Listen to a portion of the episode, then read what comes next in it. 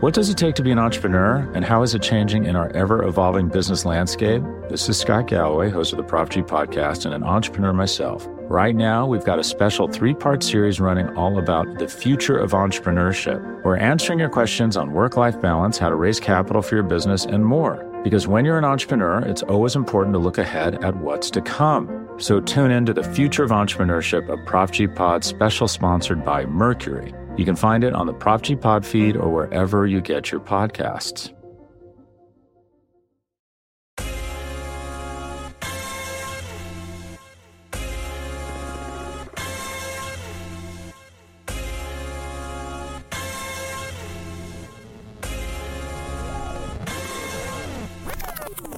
Welcome, everybody, to a very special edition of BGN Radio. Probably the most important podcast you'll listen to ever this year. It is the hashtag Jersey Number Analytics podcast that we do annually. I say we, as in me, Brandon Lee Gowton from Bleeding Green Nation. And joining me, as he always does, uh, most popularly known as a betrayer of Bleeding Green Nation, and now with The Ringer, uh, both the website and podcast platforms, including the Philly Special podcast with Sheil Kapadia and ace producer Cliff, as Sheil calls him. Ben Solak, how are you doing, my friend? What's up, BLG?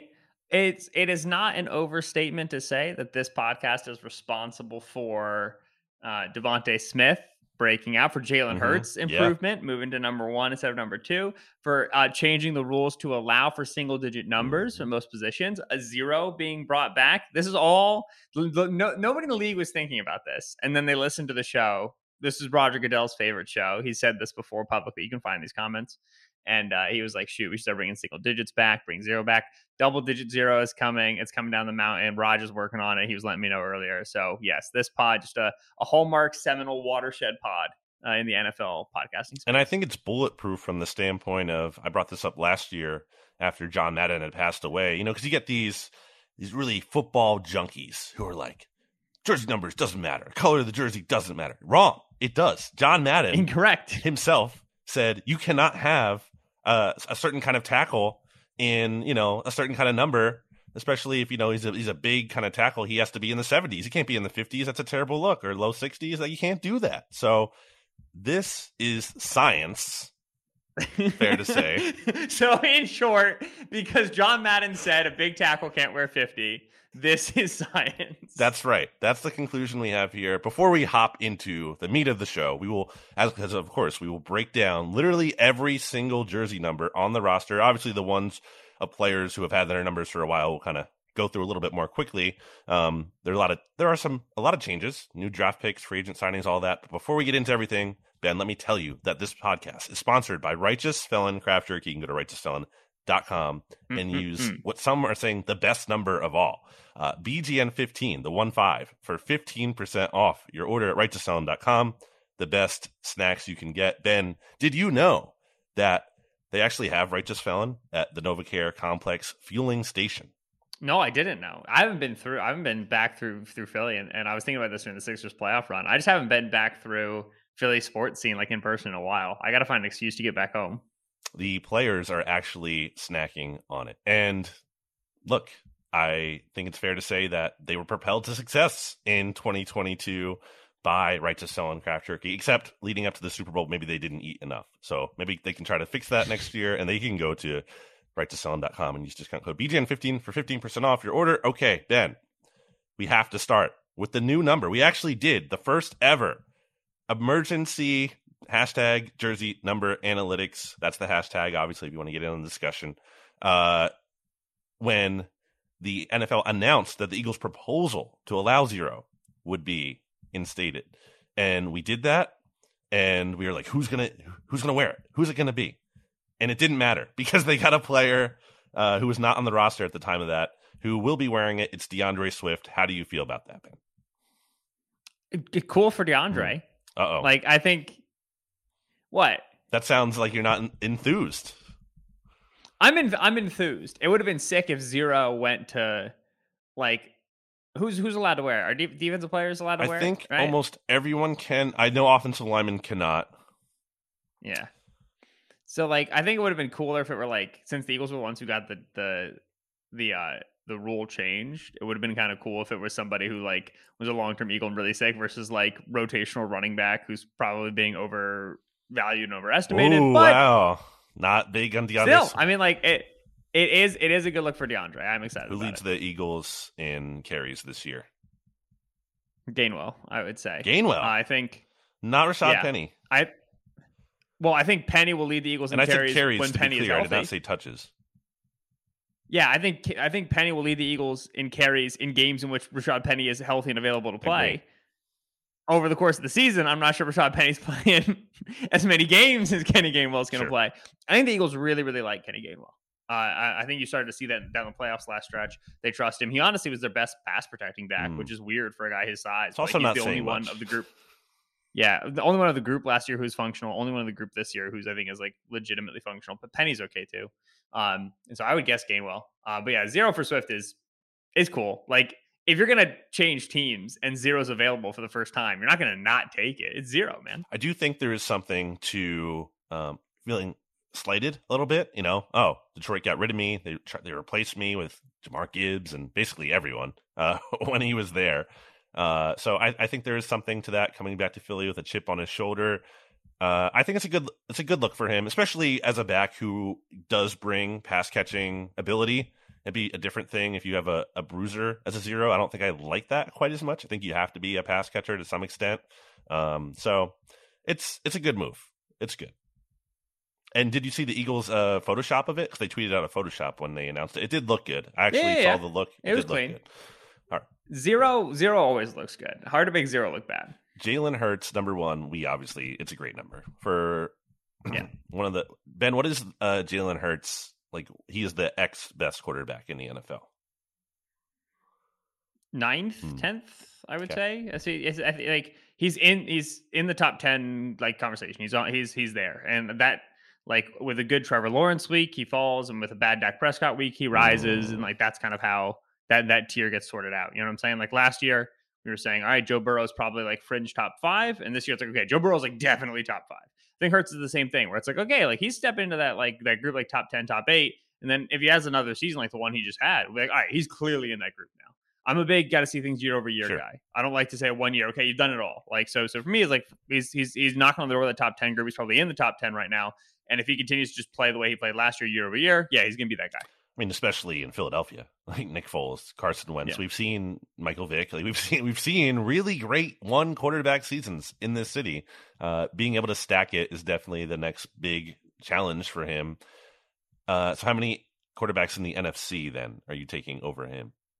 Maybe Dak. Wow, Right? You traitor, you freaking traitor. Uh, uh, okay, firstly, I said maybe, and secondly, Led secondly, the NFL interceptions last year.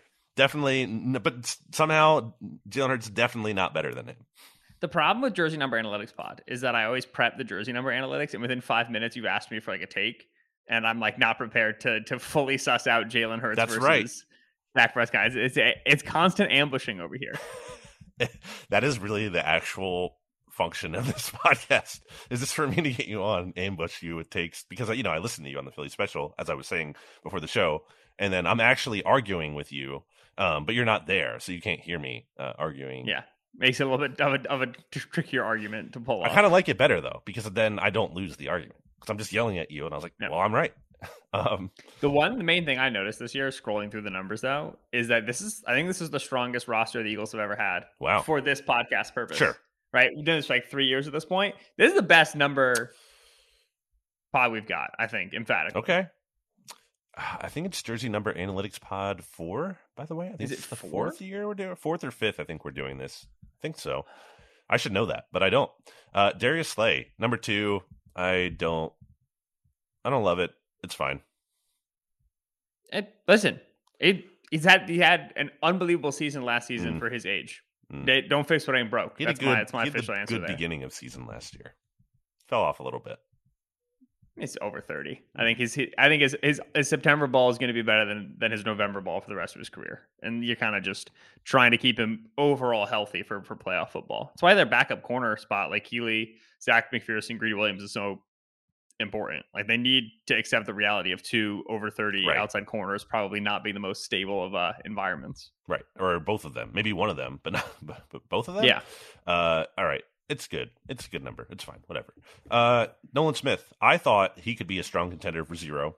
Maybe it's just the O in his first name, and also he he has to be in single digits. He's too small to have a like. He's going to look even smaller. I feel like if he has a double digit number, going single digit, I think makes him look a little bit bigger than he actually is because you're just that's just that one number.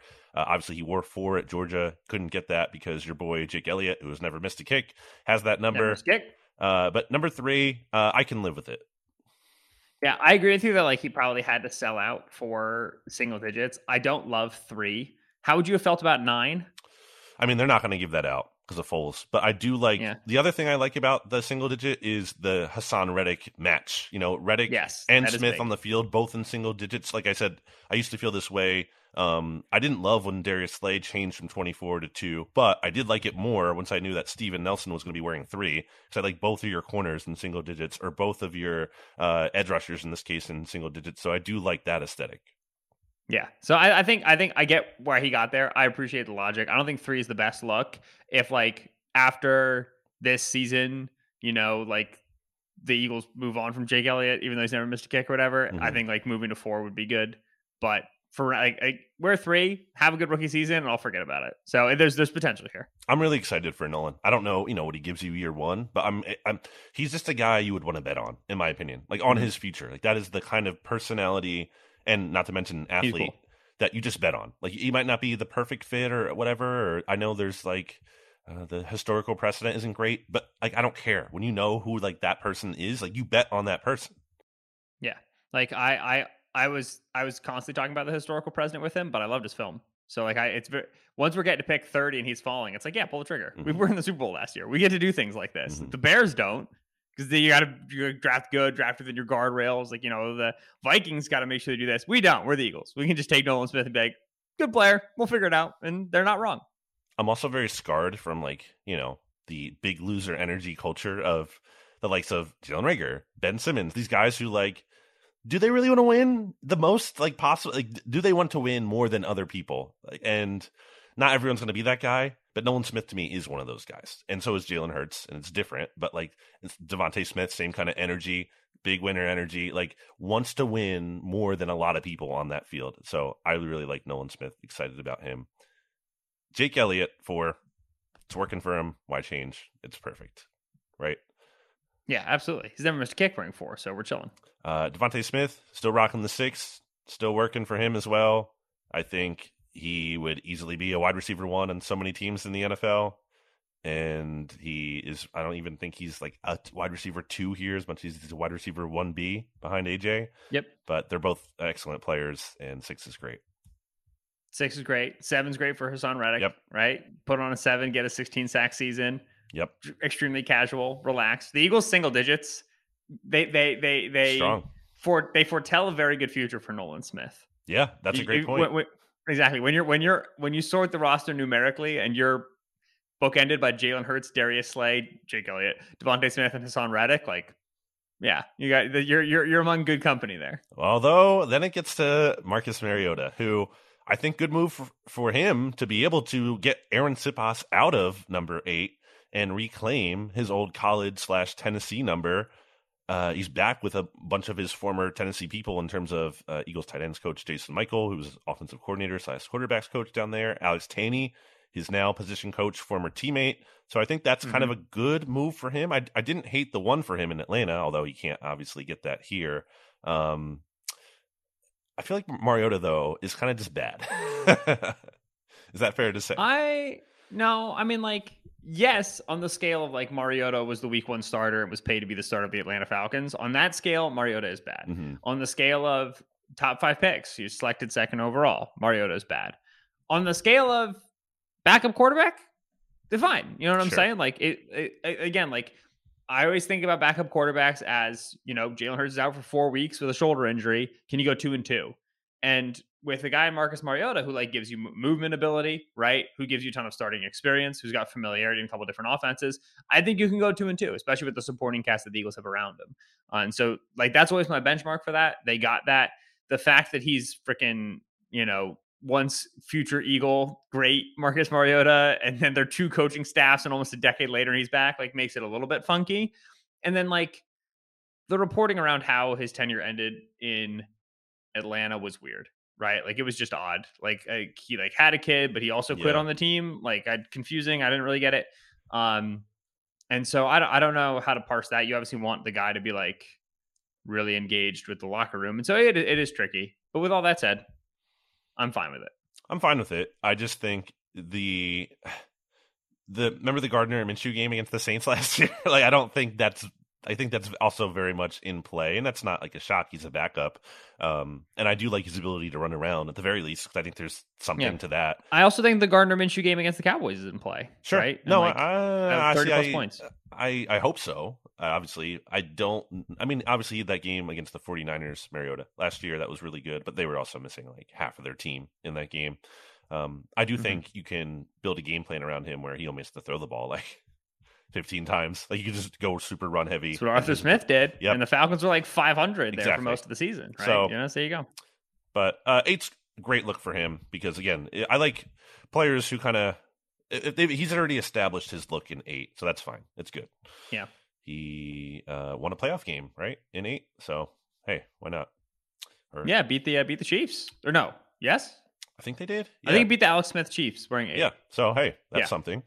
Um, Tanner McKee, number ten, sharing that number with the aforementioned Arryn Siposs.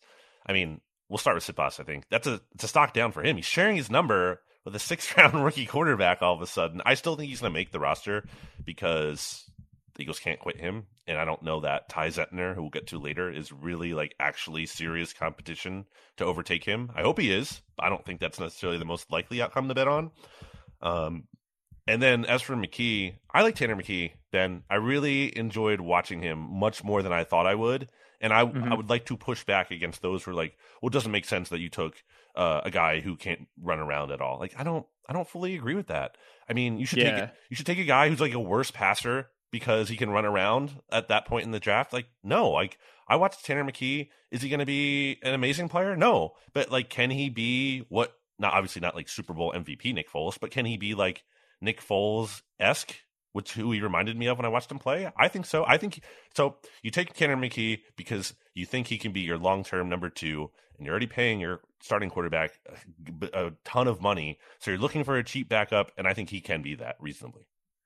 Yeah, and and and I will say, like, I think if the entire thread of the logic, right, if the if the the whole objective were let's find a cheap backup, then I think there's more veracity to like go take Dorian Thompson Robinson out of UCLA. Like he can do the stuff Jalen Hurts does and kind of plug and chug the offense, and it makes sense. I think the other half of the logic, as Howie Roseman always and often enumerates it, is let's find a guy who can develop into something who has growth potential and then we can use him as an asset later on like we always want to be developing quarterbacks here and with dorian thompson robinson you can argue guys like a five-year starter at ucla is pretty small like developmental potential not high tanner mckee like traditional height weight speed not as much of a starter was absolutely miscast in an offense that was not conducive to his skill set there that final year in stanford yeah like you know like this is more like a developmental guy and, and that's why I think you start to step away from the framework of Jalen Hurts and the Russian quarterback. You say, just who, who can develop for us? Who can grow? Um, I didn't love McKee coming out because he was getting talked about as like future starter, like get round two, round three pick. And I was like, that's too much. Round five? Absolutely. That's a swing. This is not like a Clayton Thorson pick where like you watch him and you wonder, like, okay, but how does this dude play in the NFL? Like he can't do anything. Like what he's done. Like he can't no. Like McKee's like, all right, like I can see how this guy succeeds in the NFL level. Getting 10 is nice for him.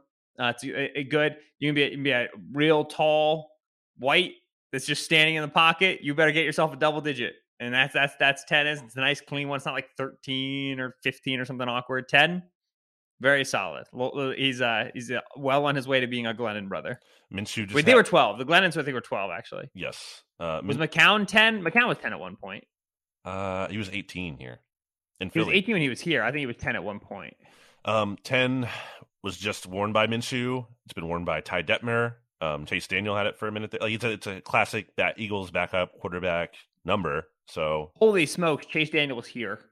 that's true. Um, Vince Yeah. Young, oh, dude, dude, Josh McCown Cardinals 12, Tampa Bay Buccaneers 12, Detroit Lions 12, Oakland Raiders 12, mm. Carolina Panthers 12, Bears 15, Bears 12, Buccaneers mm. 12, Browns 13, Jets 15, Eagles 18. He never wore 10 and he was on like 11 12, 10 different teams with 11 different numbers. Holy good, smokes. Good job by you. Nailed it. Uh, how do you feel about Siposs in 10? Because that's a weird number for a punter, I feel like, especially here. I feel like usually Eagle specialists are single digits. I think 10, yeah, 10's too nice of a number for a punter. If you're going to be double digits, go be like 19 or something weird. It is insane to me how Siposs is still here from just from the basis of he literally had horrible mistakes in each of their last two postseason losses, both in the Super Bowl and in the Bucks. Like he made awful, terrible punts in both of those, and he's still here, and he's probably going to be their punter the season. Like, okay, I get that. Like, you don't have to like spend all your resources or many in specialists, but not that guy. Like, I don't know. I don't feel great about it. Mike Glennon never wore 10 either. I'm making this up. No tall white quarterbacks ever wore 10. Hmm. This is just a theory I have in my head. Tanner McKee is a trailblazer. Uh, just, just, a, just a, a trendsetter. Yeah, fifth round pick out of Stanford. We love it. I don't think it's crazy that McKee could. It's hard to bet on like the lack of experience, you know, because Mariota has so much experience. I think there is value that, especially at a quarterback like cause there's stuff happening above the shoulders there. But I don't think it'd be crazy like if McKee kind of outplayed Mariota uh, in the preseason or something like that. I don't think that's insane. But also, I am I'd way too high on McKee. You'd be surprised. Yeah. yeah. Okay. Like, like Mariota's been in the league for like a decade. McKee just got here. I believe in him that much. Okay. AJ Brown, eleven. I mean, amazing number that worked out great for him last year. yeah. No, no notes. Congrats, AJ. Uh, Olamide Zaccheaus. My boy. I feel like you like an Olamide Zaccheaus. I feel like I just sounded like Sheil Kapadia when I said that. I didn't mean to do that, but yes. I feel like I was very no, dude, doing a Sheil Podcasting with Sheil has made me, instead of just saying things, just saying nouns, now I say a noun about everything. Yep. And it's driving me insane. You know how you like take the verbal tics of your of your coast, you just hear them, you talk to them so much? Like, oh, like I, I love a glass of water. Yeah. Love love a podcast with a Brandon Lee Gowton, and I can't stop. And I hate I when I hear it, I hate it so much, and I just cannot stop so, myself. So shout out causing problems. On that note, to uh, Brendan Ekstrom, loyal listener, um, uh, mm. who loves to point out like he hates when someone says like a Tom Brady. That's not a thing. There isn't like a yes. Tom.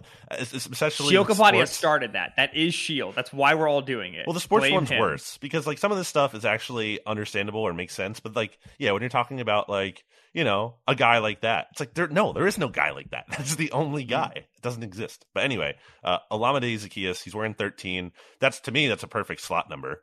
Uh yeah. And yeah, I don't have much else to say. Yeah, it would have been nice if he could have gotten into the 17 that he had previously, mm. but Nakobe's there. And that's like a weird number for Nakobe. And he didn't start very much. Yep. But Olamide does not have enough clout to like take no. 17 from Nakobe. So yeah, 13's fine.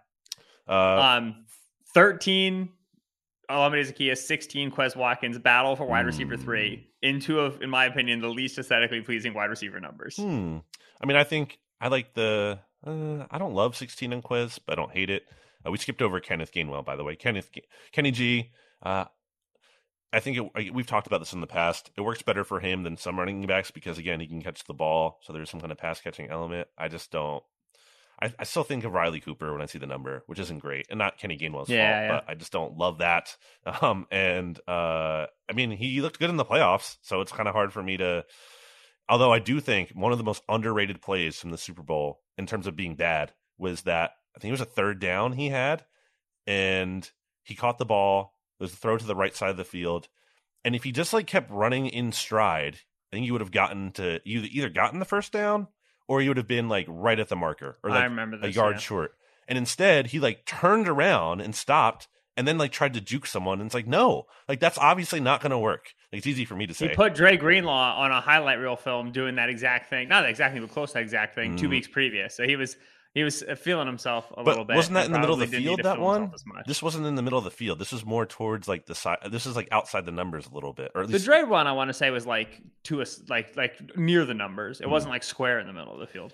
To me, the point was like if he just kept his natural momentum, like just any other catch like you would normally make, instead of trying to do too much, then the Eagles would have been at like again fourth and two or fourth and one, and I think that's where they settled for the field goal. Like they could have more because I think it ended up being fourth and three. I I don't know. I haven't watched the Super Bowl in a bit, so uh, and sorry to bring it up, but that play kind of did stick out to me as like an underrated bad play from that game. Uh, anyway, fourteen. It's it's I don't love it, but he had a good end of the season, so there's that. Yeah, no, I, I, I, I didn't mean to skip Kenny. I just wanted to talk about the. Uh, sure, the, well, let's get back. Let's battle. let's skip Kenny Yeah. anyway because I don't think we have much to say. Uh, Quez versus Olamide, thirteen versus sixteen. Yeah, with a sneaky Joseph Ngata, eighty six or Mm. whatever in the background, but that's just that that's that's for uh, later in the pod. Oh, Um, yeah, my main question is what Batman name Hmm. are we gonna get if it's Olamide? Slot like if they Batman. bench, right? Exactly. Like you can't call him Skinny Batman. Is that's gonna short Batman? That's just mean. You can't. Llama Or, Batman. or wait, yeah, yeah. Llama man, just llama man. Llama instead man. of half bat, half llama. Hmm. His at on Twitter is at Lamade. 'cause Yes. His name is pronounced Lamade, but it's spelled Llama Right. Day with the words, which I always greatly appreciated. Yeah. All prospects should have phonetic spellings of their name somewhere on their Twitter to solve problems for me. That would be convenient. Uh, I do think there's a decent chance. I don't know that it's like one over the other. I don't know that's going to work out like that. Like, well, Olamide is now the wide receiver three. I think it's more about target distribution and Mhm. snap percentage, and that might fluctuate too for certain game plans or certain uh, performances as things go. Uh, but I do think Olamide has a legitimate chance to like eat into Quez's playing time from last year. Same. All right, Nakobe Dean, we talked a little bit about before the podcast. Number 17. Um, I think Nakobe is in position to break out in the sense that the Eagles don't have anything at linebacker and they need Right. him to break out desperately. And I think he did flash when he played in very small sample sizes last year, both in the preseason and then in the regular season garbage time. But as I've said once, and I will say, continue to say, and honestly more than once, like this is the same guy who was behind TJ Edwards and Kyzir White last year, and I don't think anyone was like super heartbroken to see either either of those guys go. Um, where do you stand on Nakobe? Excited for Nakobe. Love Nakobe as a prospect. Think the Eagles got a steal uh, when they took him in the third round. Understand why they've they penciled him in to be a starter, and they don't feel like they need to add more than Nicholas Morrow. Think he's going to be a solid player. But yeah, there's a chicken eggs hatching, you know, situation you got to do with with Nakobe. Where just he's to start, and even if he's bumpy in, in in the first few games, like that's okay. They're his first game starting, right? Like in the same way you'd expect any rookie. Like he's decently on a rookie timeline. It's not like it's like my second year in the Gannon defense and I have TJ Edwards to rely on again. Like he's being dropped into a, a largely new defense without veteran presence of like somebody who's played in the defense before. So it's going to be a little bit like guy guy on a life raft, and I think that there's there might be shaky play early, but it I, he was great. He was a great player, Georgia. He was a great prospect. I expect him to continue to be a great player for the Eagles. So arrow up, just you know, I I, I measured approach. You know, kind of stay stay. Don't get over your skis. when You're thinking about what Nakobe Dean's going to be for the Eagles. Uh, do you know how many sacks the Eagles starting linebackers had last year? In terms So, of like, TJ Kyzir? yeah, and Kyzir. One point five. Well, TJ had two, and Okay. then Kyzir had one point five. So Three point five. do you think how many sacks do you think Nakobe? Because I think that's kind of that is something I am looking forward to specifically about Nakobe Dean is his value as a blitzer. Because I think we saw that at Georgia. uh, we talked about that when he got drafted last year, and I think the aesthetic of a guy in that 17 number that's kind of a fun number because you know because sometimes i feel like you know a sack happens quickly you don't necessarily know who got it right away especially if you're in the stadium and you can't like you don't have a great angle on it but I feel like you're going to see that you're going to know it's Nakobe Dean because he's a smaller guy and he's wearing 17, and you're going to be like, oh, that's fun. The Eagles actually blitzed and the linebacker got home. Right. So that, wow. yeah, Yeah, we'll see. I don't. I don't think Desai's a, a huge linebacker blitz guy, and I don't think that like Nakobe's a fast dude, but it's not like he's like big, and so you have to like get space for him. I think the Eagles' bread is going to be continue to butter, be buttered by their uh, pass rush. You know what I'm saying? What like kind it's of always going to be by their, their front. That's their guy. So yeah, we'll see. what kind of bread are they buttering? What's like an elite bread? You tell me. Sourdough? Yeah, Sure. Okay.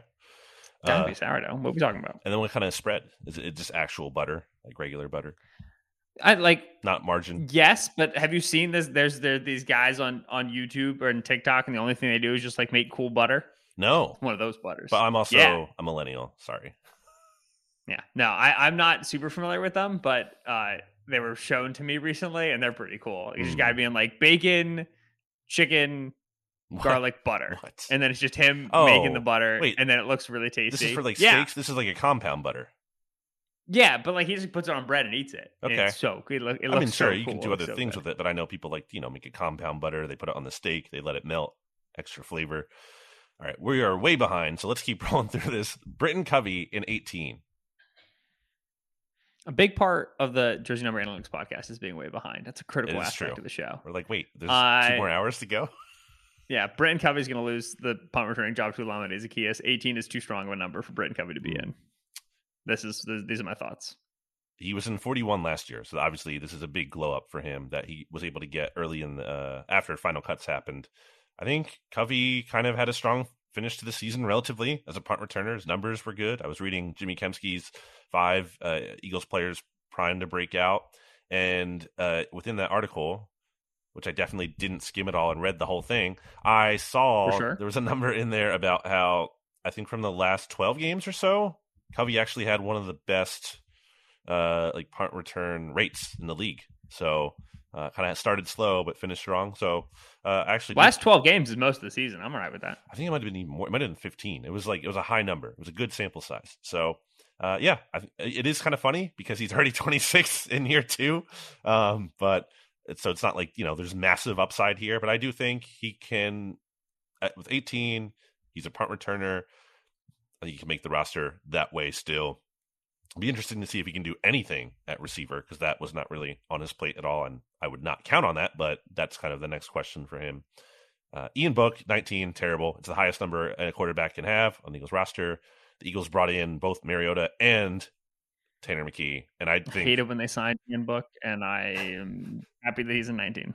He is going to be gone. That's my prediction. That brings us to Sydney Brown, who originally Ben was given 43, but for some reason, the Eagles waited to cut Andre Chachere, and who had 21, and Sydney Brown was able to switch from 43 to 21. Sydney Brown starting. Wow. Yeah. Huge. Over who? The Eagles have no starters at safety right who, now. Who are the starters? Over whom? I'm asking. Uh, him and Reed, I would guess. Mm.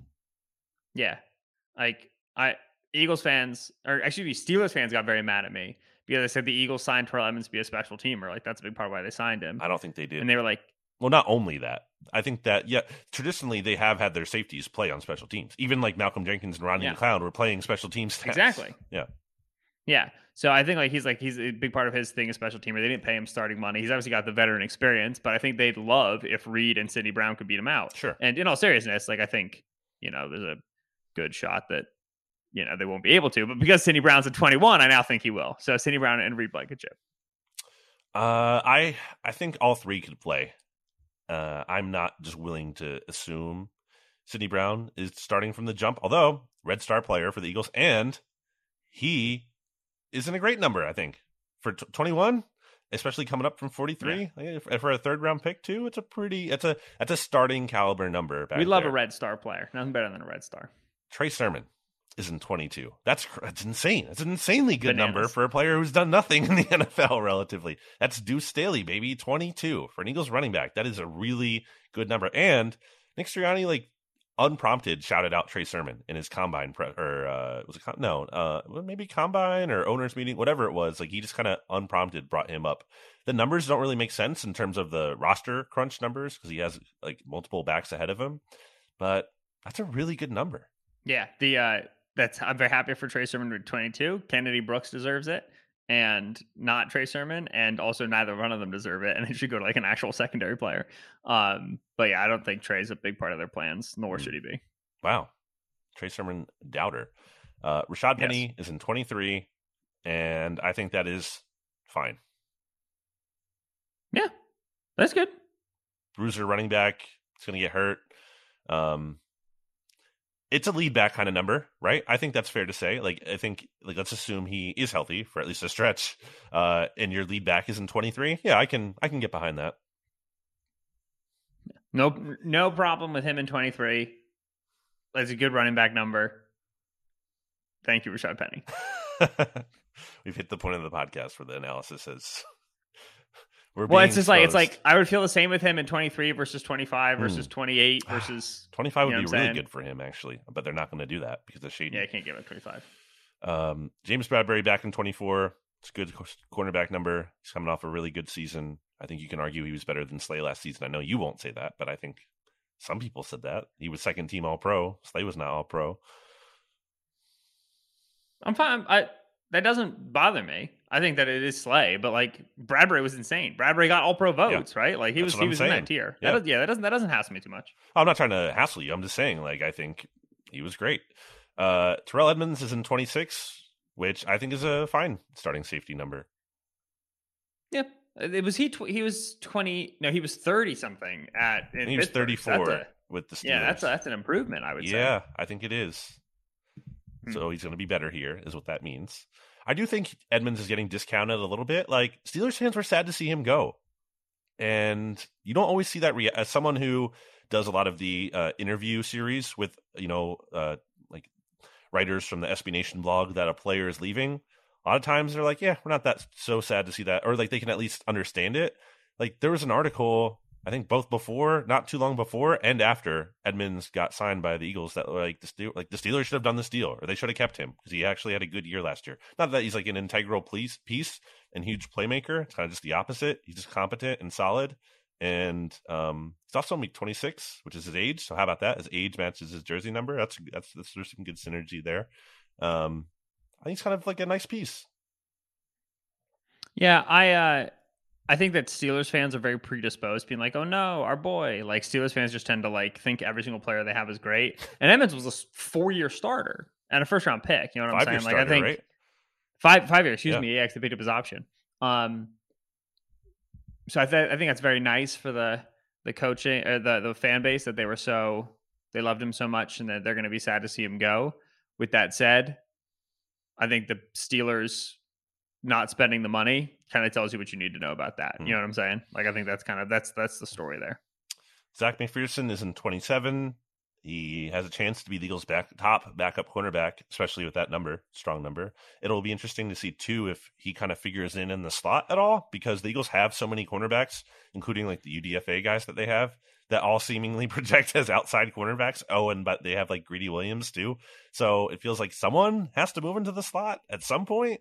Maybe it's yeah. McPhearson doing that a little bit more because, and that's like that's a key, like underrated key spot because we saw Josiah Scott last year have to play when Maddox, who kind of has an injury history or you know he gets banged up from time to time, uh, and Josiah Scott was like very much like, oh, target that guy. Whoever is car- cover, whoever Josiah Scott is covering, target that guy.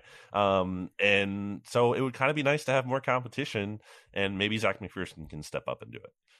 Yeah, every everything about like Eagles training camp, the big thing for me, like people like, oh, linebacker. Well, Nakobe and Morrow are going to start. You know what I'm saying? Like there actually isn't that much to see there. Depends like how good are they. The big thing for me is like I they got to figure out corner depth. Corner depth is weird in terms of uh uh uh, uh McPhearson outside, McPhearson inside, Kelee Ringo. How ready is he? What's mm. Greedy Williams look like? Like they are not ready for injuries at any of their starting three corner spots. So like that's where like a young guy showing out is great. And I would love if they had something from McPhearson they could set their set their watch to, something that they they they they knew from him and they had seen from him. And you don't really have anything like that yet. You know what I mean? Um, so yeah. Josh Jobe is in 28, and I I feel like I, that's more of a safety number to me. If I I think I wish Sydney Brown could go to 28 and Josh Jobe could be in 21. I think that would look better to me. Yeah, I don't mind 21 at a safety, 28 a corner. Uh 28 is definitely more safety than corner, mm-hmm. but I think that 21 for Sydney Brown goes hard. I think it goes harder than 28. Okay. Would. So I'm not willing to sacrifice Sydney Brown hype on the altar of Josh Joby. Job? Joby. Job. Yeah. Just Job. Uh, Avonte Maddox, 29. Not much to say. Good number. Good player. And then we'll take a break after this one. Justin Evans, Ben. Justin Evans is in 30. Also, like, a little. So could Sydney Brown change again? Probably not. But Sydney Brown wore 30 at Illinois, and Justin Evans doesn't seem like a lock to make the roster to me. Although I do think the Eagles might be a little bit higher on Justin. Not to say like he's definitely starting or definitely even making the team, but based on things that my sense, I guess I want to say that I don't think they're like is he's just camp fodder. It seems like he has at least a legitimate chance to make the team. Uh, Justin Evans in 30 um, doesn't make you feel anything.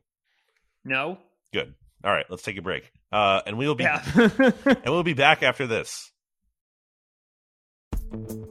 Vacations can be tricky.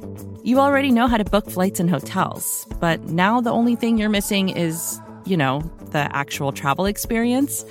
Because is it really a vacation if you're just sitting around like you would at home? You need a tool to get the most out of your time away.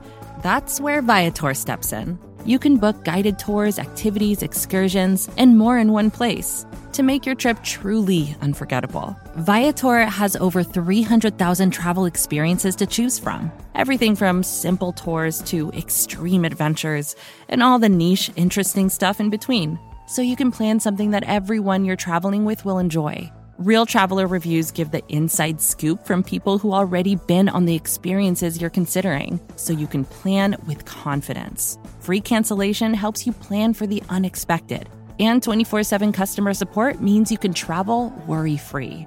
Download the Viator app now and use code Viator10 for 10% off your first booking in the app. Find travel experiences for you. Do more with Viator. Back here on BGN Radio, hashtag jersey number analytics if you want to get in on the conversation. And obviously you do on Twitter. Uh, Mario Goodrich, Ben, is wearing number 31.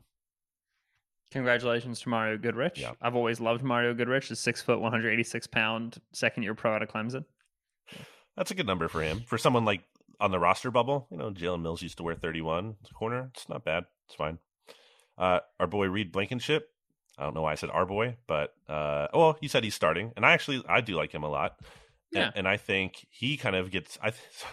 It's kind of. I think the Eagles' most likely starting safety duo is actually Reed and Edmunds. I think yeah. I'll put it to this way. I think Edmunds and Sydney are the two players that have the most overlap, which means that Reed is the easiest uh, uh, avenue to holding down a starting job. Reed is very naturally a deep middle safety, free safety, mm-hmm. right? Whereas I think Sydney and uh, and uh, uh, Terrell Edmunds both more naturally play the strong side, play play the strong safety, play the box safety.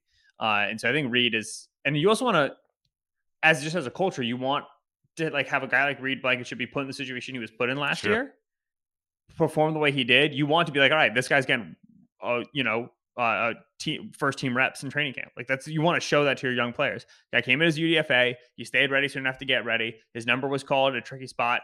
He he held his water. This is the sort of guy that we reward. Like that's a good signal to put out. And so give him first team reps. And then yeah, I feel like clearly can't play, and you stick Terrell Edmunds back there, and you hold your breath. But I think Reed showed enough that you, you feel you feel positive about that decision. He was in 46, I believe, around this time, or 48 this time yeah. last year. He was able to go up to 32. Worked out well for him. I think it's a it's a it's a right number. It's a right match of player and caliber. I think uh, it's it it works. It works for me. Um, Scott has kind of too good of a number. 33 for a guy who might not make the roster. Um, I mean, he was just really bad whenever he had to play last year, which is unfortunate. Maybe they consider trying to move him back to safety. They did that a little bit in training camp last year, but I don't know.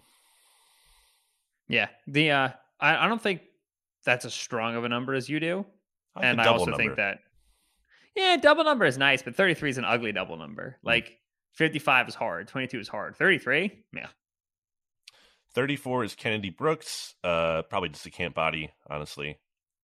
Yep. 34 indicates camp body. I agree. We're once we get into mid 30s and it through high 40s, it's all camp bodies except for like two random players. Boston Scott 35, still rocking that. There's um, one. It's been working for him. He's going to score multiple touchdowns or at least one against the Giants this year. Tristin McCollum is a player on the Eagles roster that you probably no one probably knows is on the Eagles roster. He's wearing 36. What's, what's astonishing is he's not a rookie. He's a second year player. Yes. Where was he previously? They signed him like I think late in the season still when they were going to the Super Bowl to like a futures Texans. deal. Um, yeah, I don't know, just another kind of camp body kind of guy. Six three corner. That's always fun. He's six three and he's wearing thirty six. Okay, there's something there. Oh, I like that. I see what you did there. Okay, Yeah. It took me a second, but I'm with Yeah. you. I'm with you. I'm with you. Maybe that's why he picked it. He's like, yeah, I'm six three. I'll take three six. Uh, Kelee Ringo, this is tough. This is really bad. This is a, yeah. This is, I mean, he might be a bust because you can't be wearing, you can't be out here.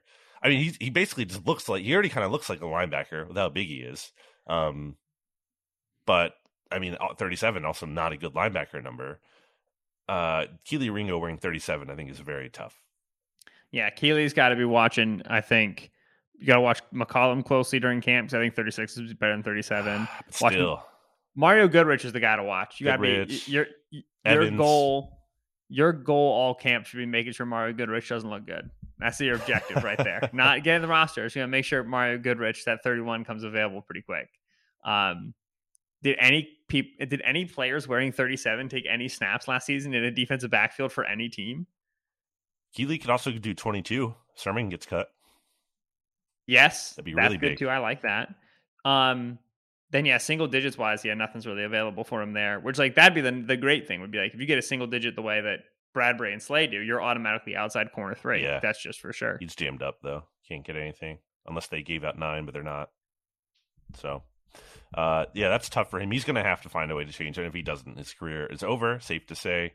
Um, uh, I think it's crazy how young he is. By the way, like he's only going to turn 21 in June, and he's like, how long did he start at Georgia? He's like a multiple year starter at Georgia. Like, what are we talking about? That's why that's one of the reasons why I like him. Is people are like, oh, like he's got some press technique issues, and I'm like, He's yeah, so do I. When I'm when I'm four years old, like, like you know, like they, like he's he's the caliber of athlete. two. you He's 207. He runs Exactly. four three or four, you don't four. find this athlete at corner very often, right? Like you absolutely find guys who are who are uh, uh, better transitions, they're more flexible. You don't find this height, weight, speed often. And like if you go back and you look at guys who have been really good at corner, who were underdrafted, you often find guys who have great height, weight, speed, who had issues with transitions, but they were able to overcome that because of their elite height, weight, speed. And he's got multiple years playing experience at Georgia, and he's young. Like to me, it's a great profile. And then I liked the film more than other people did. And so like Mhm. fourth round, I was so excited about it. Um, by the way, number 37, Trey Herndon, Amani Hooker last year playing to Rashad Wild Goose apparently wears 37 and was playing a little bit last year. Okay. Um, This is a this is a very much a Elijah stretch. Riley? No chance Elijah Riley in 37. Yes, he is for the Steelers. Was wearing Yeah. 37 last year. There you go. Um, moving on to Greedy Williams, who I think many people think is more likely to make the Eagles roster than he actually is, because there's kind of a numbers crunch there at corner. And I don't know that you're keeping the veteran guy when there's a lot of other talent here. Uh, I know Jimmy, uh, the aforementioned Jimmy Kempski, said that he left him off his recent 53 man roster projection. Uh, And I have to say, 38 and a cornerback here is not like a, a lock of a roster spot for him. Yeah, and like he was an early draft pick, but he was a guy with question marks even then. Like when he was taken in the second round, people were kind of like, "Oh, like that's that's a big gamble on Greedy Williams." They did not sign him to a significant deal. I think, yeah, I think he is a swing on a guy that the scouting staff liked the film of him three years ago.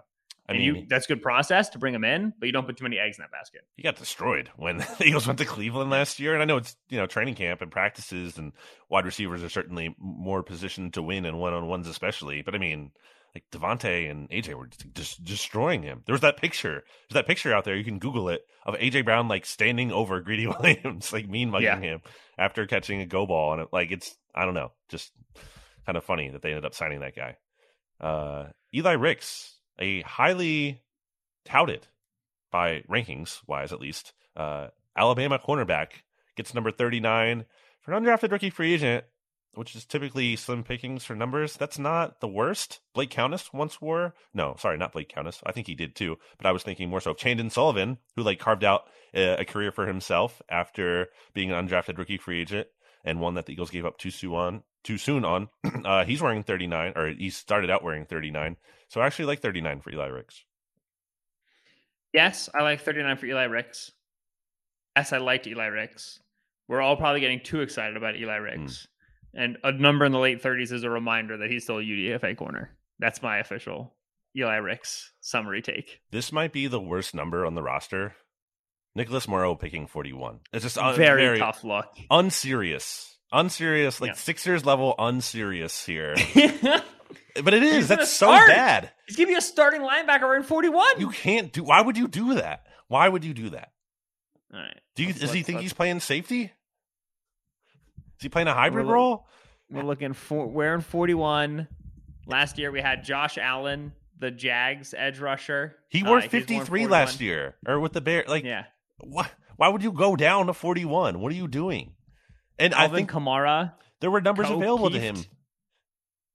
Micah McFadden, James Winchester. Who's James Winchester? That's a fake name. That's Zach former- Cunningham. That's the- cursed. James Winchester was a former Eagle. He's the Chiefs long snapper. Go birds. Yeah, no, the fact that you're as a linebacker trying to emulate Zach Cunningham is to me terrible news. Oh, you know who else wore 41? Who? Well, Anthony Harris. This is terrible. This is such a bad number. Early on, I think. Oh yeah, no, in the Vikings. Yes, yeah. It's Vikings, and then he actually did have 41 when he came back to the Eagles on the practice squad. Gotcha. And then last year when he was with the Broncos, he had 41. That's been the number he's worn except It's for his safety number. Yeah, and not a good it's one. not a good number.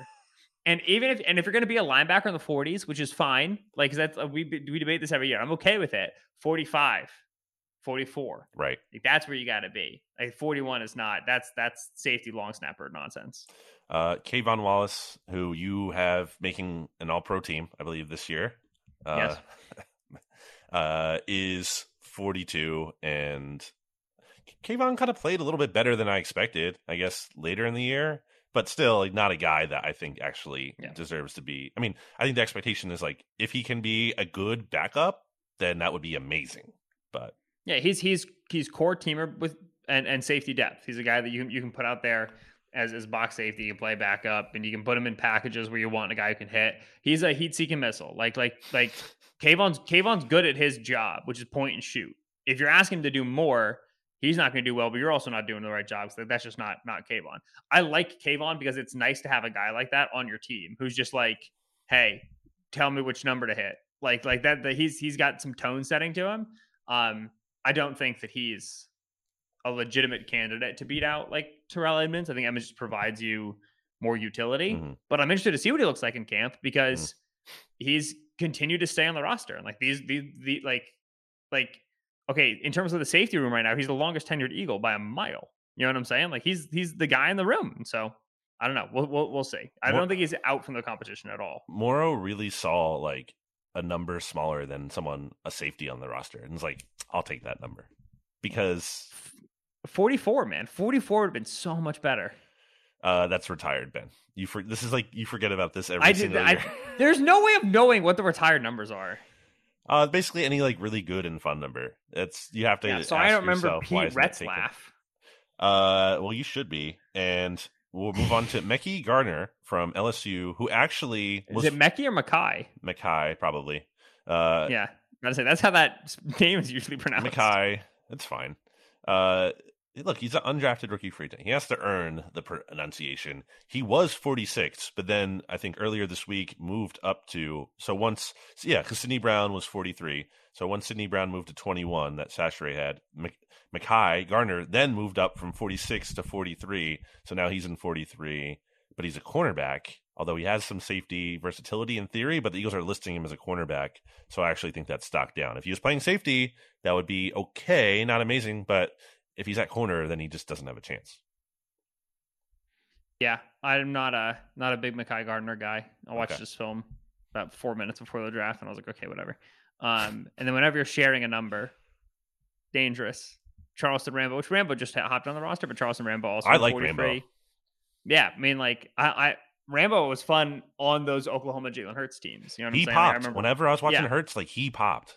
Yeah, and then he had health problems, but he's like a speed guy. You know what I'm saying? He's a he's another Quez. He's like a the same dice roll they took on John Hightower and Quez in that draft. That's the the role you're taking on Charleston Rambo, right? Mhm. Okay, this guy's thin. He's not going to be able to work over the middle of the field, but he's, he's he can fly, and we like guys who can fly. We'll we'll, we'll, we'll take a swing on him in the league. Um, I just always once you see the double numbers, man, that's how you know.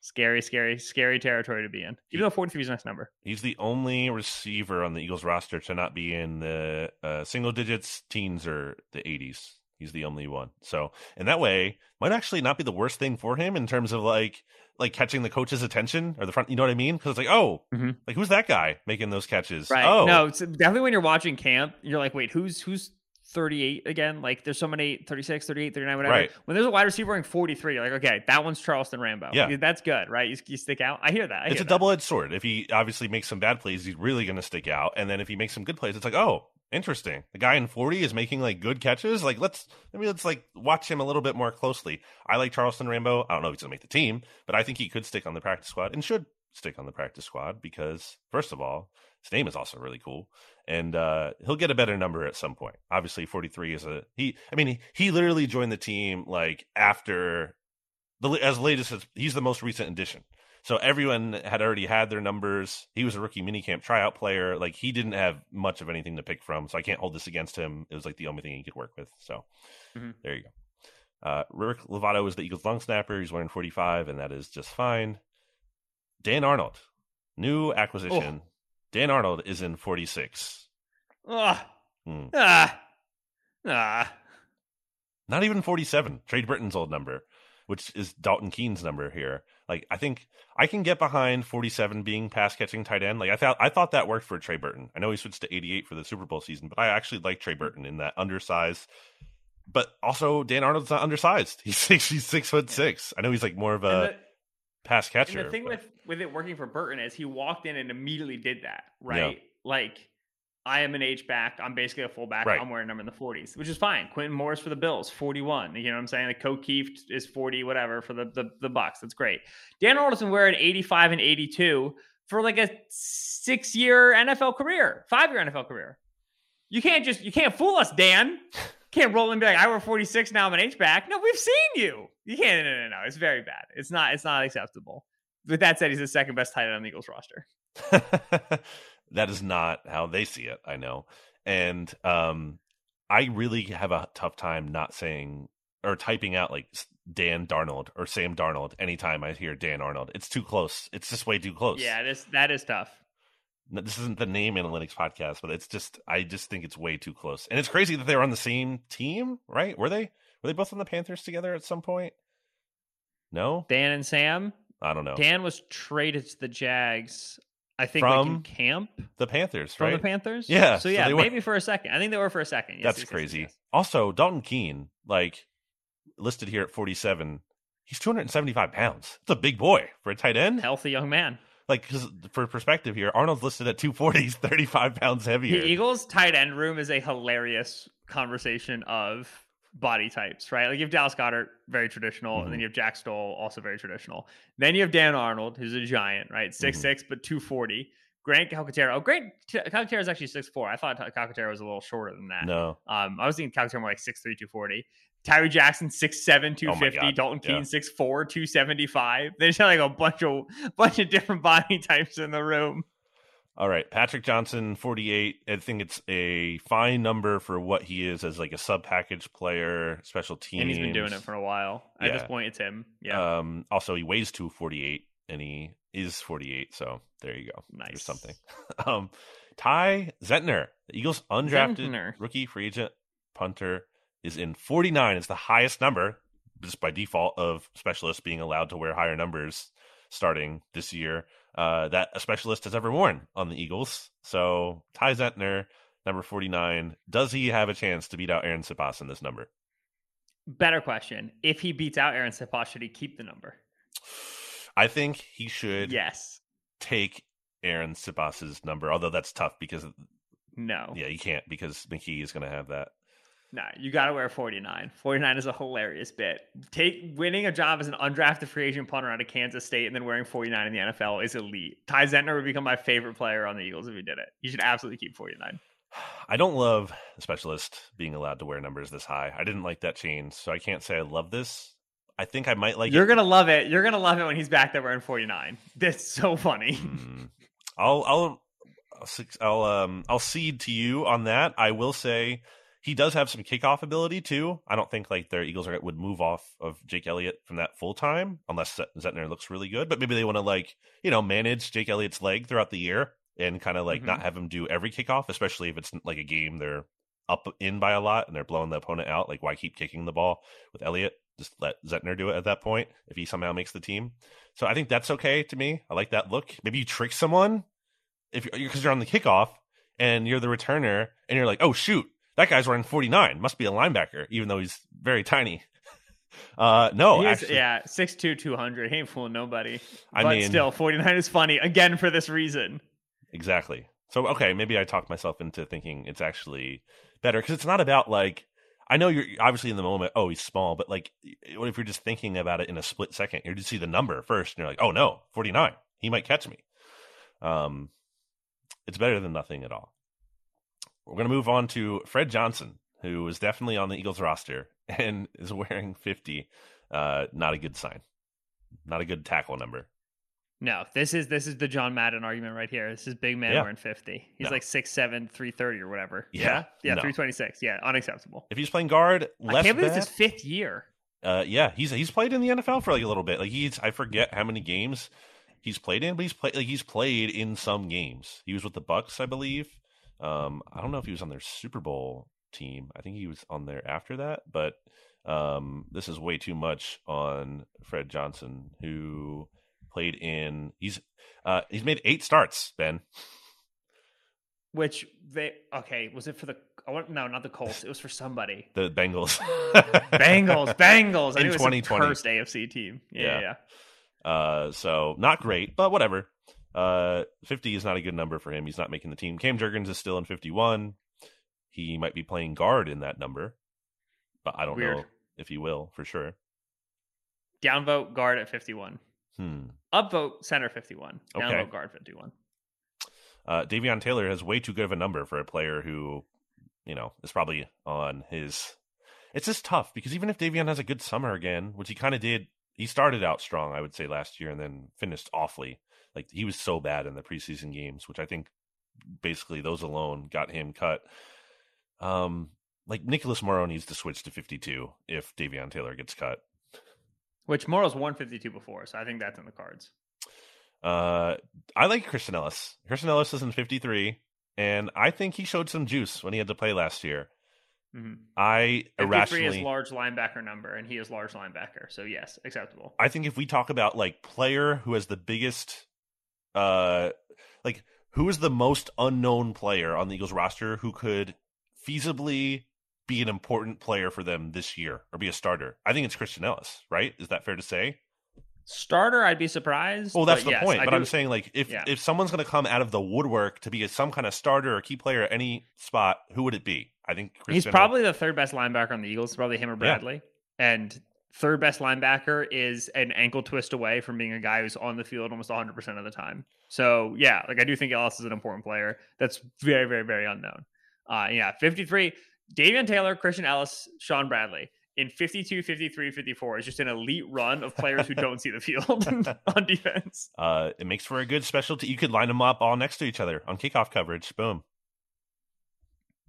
Uh, 55, Brandon Graham. We love Brandon Graham. He's the best. It's a great number. He's Perfect. in year 14 now. Crazy. I'm about to say, I hope that eventually the number under his years played for the Eagles is 55, man. Just never, BG forever. Um, we are going to then Tyler Steen, Eagles' first third round pick. Going to play guard for them, so that's important to note. He li- lined up as guard in rookie minicamp, and they've listed him that way. Although on the roster, officially, he is quote unquote OL, as opposed to other guys they have listed as like OG Ooh, he is, or, yeah. or G slash T or G slash G. So that's kind of interesting to note. Um, Tyler Steen at tackle and 56 is a disaster, but Tyler Steen at 56 in guard is okay. Better, absolutely, yeah, yeah. yeah. Uh, I think this is. I think he's very clearly a, a, guard to them, even though they're trying to hide their intentions with the O line designation because of this 56 number. We we can see through your tricks. Website manager who runs the Eagles roster. And Sumalo just had 56. That's a really good number for a third, like a, a Yeah. third. That's getting in at get. the door at the right time. Yeah. Right? That's just that's being selected at a good moment. A jersey comes available, swoop in. Well done. He's going to be a good player. That's stock up. Tyler Steen also in the photo of him signing his contract that they put out today. man, that boy is happy to be a Philadelphia Eagle. Filled me with warmth. Love it. Big Um, smile. This is a great number for an undrafted rookie free agent, especially one who, from my understanding, can't necessarily play football. Is Ben Van Sumeren, Michigan State yes. linebacker? My friend Alex uh, Reno, who contributes to Pride of Detroit, is a Michigan State fan, and I was like, "Hey, so what's the deal on him?" And he was like, "You know, probably a special teamer." So, yeah.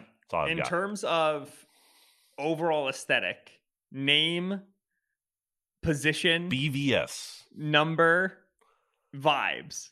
This is the best player in the Eagles roster. It's like one Jalen Hurts, two Ben Van Sumeren. It's too good just, of a number.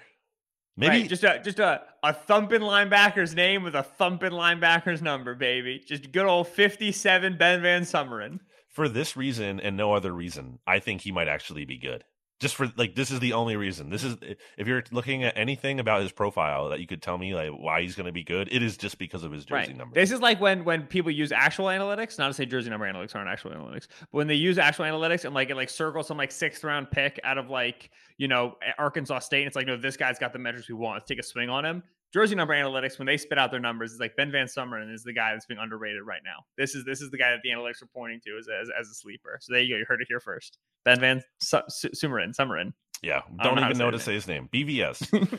uh, Kyron Johnson is in 58, and I think that is a really nice number because I think of Trent Cole. Uh, exactly. But I can't really say Kyron Johnson did a whole lot last year other than play on special teams sometimes. So I don't know. Not necessarily a lock to make the roster, but I would probably have him on it more than I would have him off of it. Yeah, I'm continuing to be interested to see what he can do because I thought he was a little juicy out of out of Kansas. But yeah, I mean, he's a, he's a depth guy who's just trying to hang out of the roster, get reps, get a little bit heavier, so on and so forth.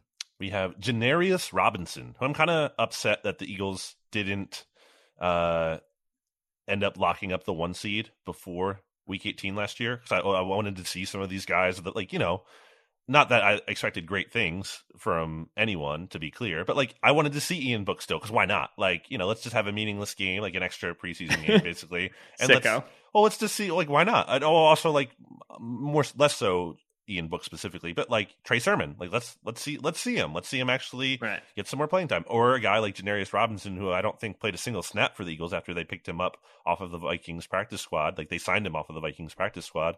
Like I wanted to see if he could do anything, and he didn't get to play, so that's kind of a bummer. He's wearing 59, which is even though I like 58 as an edge rusher number, I feel like 59 is more of a linebacker, like off ball linebacker right. number. So I don't love that for him. Here's the thing with 59. He's a, he's a big defensive end, right? He's 260 yeah. pounds. Big defensive end wearing 59, lining up outside of the tackle. Cool. I'm into that, mm. right? Just a big defensive end, you know, whatever, like go beat a tight end. If he has to take Milton Williams snaps, right, like like where he lines up inside of the tackle, right, Disaster. he's doing like like the the four. I think that's where 59 is dreadful. Yeah, so as long as he's staying outside of the tackle, I'm fine with it. But once he ends up inside, we gotta get this boy into 70s number ASAP. All right, well, we're going to take another break, but not before you hear about Righteous Felon Craft Jerky, righteousfelon.com. Discount code BGN15 for 15% off your order. Okay, Ben, I'm going to throw it to you where you're going to say back after this. Okay, are you ready for that? Yeah. All right, Ben, we're going to be back later. All right, you botched it, but it's okay.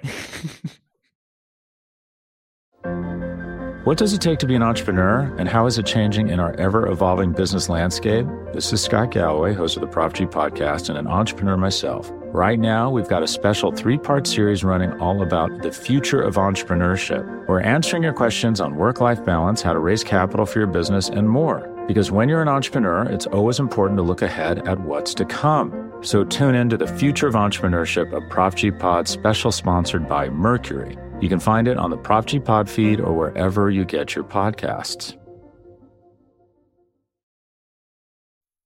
Back here on BGN Radio, we're going to finish up our Eagles hashtag jersey number analytics podcast, where every year, starting last year, I should say, I just feel like more and more, Ben, people are talking about jersey numbers, which I love to see. But I do not love to see when people act like they've just always been doing this. This is always because when we started the podcast, I need I remind you, like maybe more so me than you. I was worried people were going to be like, "This is stupid." This, people are going to be angry at us. Like this is a waste of time, and people loved it. And I feel like for me to have that fear, that kind of spoke to it wasn't just something that everyone normally talks about as much as they do now. Right. And act as like a very normal thing to analyze it and pretend like they were doing that all along. I'm not saying they can't join in the fun. I want everyone to join in the fun, but it's just weird to me when people don't use the hashtag because that's really the genesis of it all. Yeah, I just I I think if you're somebody talking about jersey number analytics and you're not using the hashtag jersey number analytics, you know who you are. We know who you are. God will be the final judge. That's all I have to say about that. That's fair. Um, Noah Elliss is a player who. So the Eagles signed him as an undrafted rookie free agent last year, and then they like waived, injured him, whatever, because he got hurt in minicamp or something like that. And then they didn't even list him on their roster page all year because I keep track of these things. Um, because uh, I write about their injury report every week, and I usually I'll include everyone on there. But they didn't even have him listed on there, which is weird. So it's almost like they hid him in some way because secret Noah Elliss. Well, at the end of the 2022 season, he was just back on the roster. It's like, well, wait, like you didn't re-sign him; he was just always on the team. So, excuse me, um, Noah Elliss in 61. Um, he's a big man. Mm-hmm. Six four two thirty five, six four three fifty. And if you're an enormous man and you can't be like 99 or 90, you got to go be 64. You know what I'm saying? You got to go be like a super weird number. Go be like six. Like yep. you just got to go do something dumb. So this is understanding your role, right? This this is this is this is how it works. Also notable, brother of Christian Elliss. Yes. Both of whom are brothers of Kaden Elliss, who's right. like actually good for the Falcons. Hey. The Eagles will never be able to, to complete the trio because Kaden Elliss actually is providing utility to a team somewhere. Hmm. They collected 66% of the Elliss brothers and didn't get the good player. It's very it's a, it's a total shit. Well, it's very Philadelphia, Ben. The the, yeah. the, the bit with Philadelphia, not even a bit. The reality is they always get like the lesser brother. In this case, they got the lesser brothers. Although I still believe in Christian Elliss. Uh, Jason Kelce, 62. He's a Hall of Famer. He's had My five dad. All Pro seasons in the last six years. it's working out for him. Do you think Jason Kelce will be on the roster next year and give me a percent chance. And you can't explain it. You just have to give me a number. There's a 40% chance he's on the roster next year. Wow. I think that's low. Uh, Jack Driscoll, 63. Jack Driscoll is in the final year of his deal. He's listed as a tackle guard. Ooh. I think he plays worse at tackle than he does at guard, in part because he has more of a guard number than a tackle number. I think that's inarguable. It has nothing to do with the fact that he's got a guard build and was yes. expected to be a guard in the NFL. It's got to do with 63. Um, I don't realize he was in the last year of his deal. Yeah, he's. I think he's a good candidate to go elsewhere and fight for a starting job, probably. Yep. But for now, he's made 63 work. Right? It's it's the same thing as like the the Patrick Johnson thing. At first, like 63, eh. But now, like Jack Driscoll wears 63, and he's played well, so he wears 63. Also, kind of like underrated. We were talking about like earlier, like uh Josiah Scott being a key factor as a top backup. I mean, the Eagles don't really have a true swing tackle right now. I mean, it would be Driscoll if the game was played today, but like do you really want Jack Driscoll playing for you at left tackle for more than extended stretch? No, I'm okay. I, th- I, I think that's okay. I don't really? think that's terrible. I mean, his his left tackle snaps with the Cardinals were his first ever career left tackle snaps. You know what I'm saying? Like, I think if he's walking into camp taking the Andre Dillard snaps with Team Two at left tackles and making sure he can play it, I'm fine with it. He's a solid player. I just think you don't want him out there at tackle more than like a game or two. Like if he has to like be your like you know someone goes down, God forbid, and he has to be like your whole season starter at tackle. I just don't know about that one as much, especially at left tackle. Right. Uh, but he has some competition in the form of someone who was out for the entire year last year because he was recovering from an ACL injury slash the team didn't need him at any point. That is Brett Toth back in '64. Um, I don't love the number, but I do like it more than 63. No, I, those are equivalent, and I've seen Jack Driscoll actually play well at 63. So whatever Brett Toth does, Brett Toth does. I'm not a big Brett Toth guy. Did you get Tears of the Kingdom, the new Zelda game? No, but I I love the the clips of just the weirdest things mm. happening in the game. I, I find very enjoyable. I've never up. played any of the Zelda franchise, so if oh, I commit what? to it, I have to start with Breath of the Wild. Yeah. Wow, I brought that up because of Nintendo 64. So there you go. Even though it's on the Switch, anyway. Uh, Lane Johnson 65. We don't need to say anything about Lane. He's great. Roderick Johnson.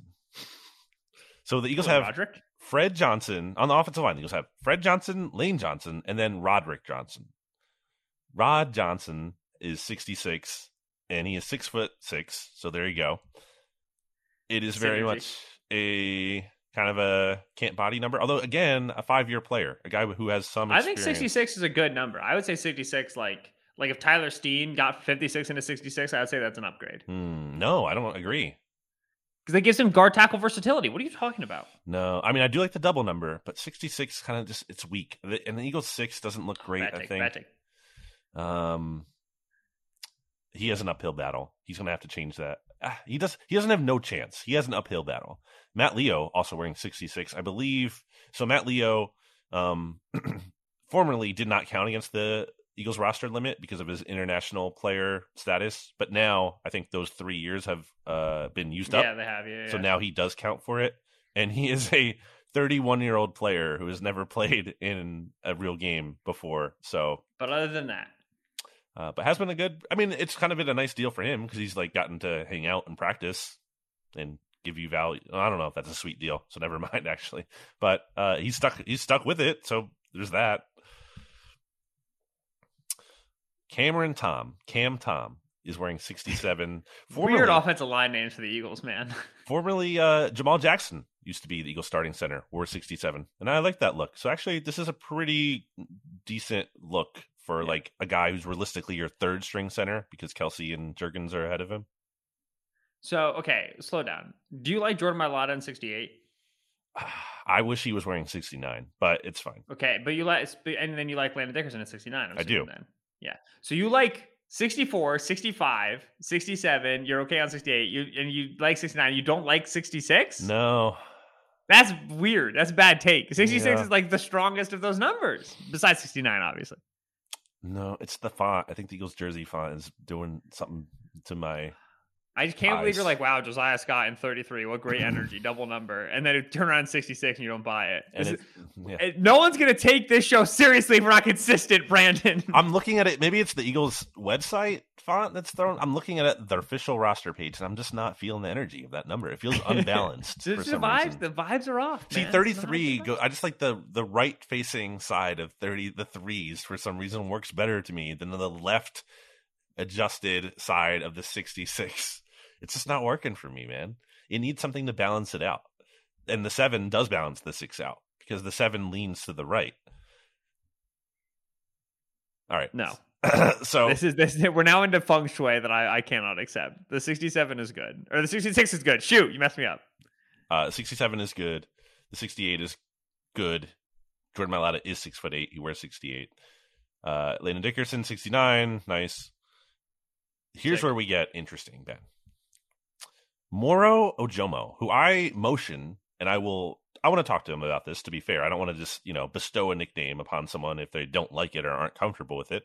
Um, I feel like we should call him Mojo, first of all, because I feel like that's kind of fun to say. Agreed.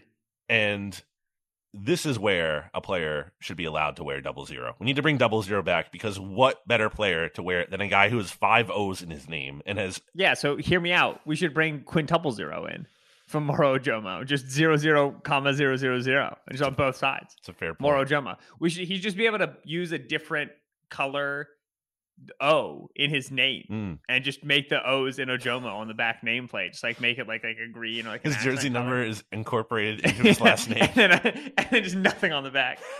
Uh, That'd be interesting. yeah, no, I, I I very much agree. Uh, Ojomo is, is a good candidate for uh, for double zero. He'd look amazing. That'd be great. It's it's Jim Otto. Like that's why I said Jim Otto is the best aesthetic almost ever. The d- O O and then O O on the jersey. That's great. That's Ojomo. Same thing. Although you're losing the symmetry of Otto, like you know, that's a very like symmetrical. Yeah, but the music of Ojomo is just so fun. More Ojomo. Uh, he's in 72 though, which is not great for him, and I think he needs to find an opportunity to upgrade if he can at some point. But I don't know what he realistically can kind of move up to here because the numbers in the 90s are taken up. Pretty well filled out, and Uh, there's obviously numbers that are retired in the '90s, as everybody knows. Hmm. So he's kind of in a tough spot. I mean, maybe if, hmm, like if Tarron Jackson doesn't stick around, is it worth it going up from 72 to 75? I think so. Yeah, but, But I don't think great. that's that big of a yeah. Like I would rather stick with seventy two and and I think and I think you know make that into your Okay. number, kind of make that your thing. Yeah, he's probably honestly just stuck in that box, unfortunately, until double zero arrives. Uh, Trevor Reid, Eagles undrafted rookie free agent, super like athletic uh, tackle, right? He's in 74, which is that's a, I think that's a pretty solid number for an UDFA. Yeah, I mean, I don't love it. I think I, all the numbers in the 70s I struggle with. And I would never take a number in the 70s if I could avoid it, unless you're like a straight mm. tackle. But yeah, 74 is okay.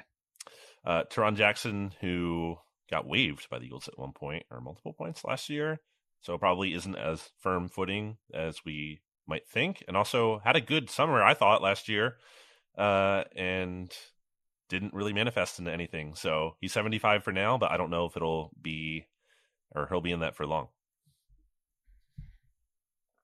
Mm, I like I like 75 for Tarron Jackson. I think I think like it reminds me of Vinny Curry, reminds me of, of Josh Sweat. I think it's, it's got some good defensive end legacy going down for for the Eagles. I don't mind it. Tyrese Robinson used to play with Jalen Hurts at Oklahoma, as did other multiple other players on the Eagles roster, I believe, including Grant Calcaterra, Trey Sermon, Charleston Rambo, and another wide receiver who we'll be getting to in a bit. Um, but 76, it's Camp Barty guard number. That's all I've got. Congrats to him. More of a tackle number, but not a good tackle number. Uh, Julian Good Jones is in 77. That's fine. Elite name. Eagles offensive line names. Incredible. Sure. JGG, JG. We, so Eagles got rid of JG and they they have upgraded to JGJ. J. There's you can't you can't do JGJ. That's impossible so to, say to say cleanly. Yeah, yeah, no, just gotta come good Jones.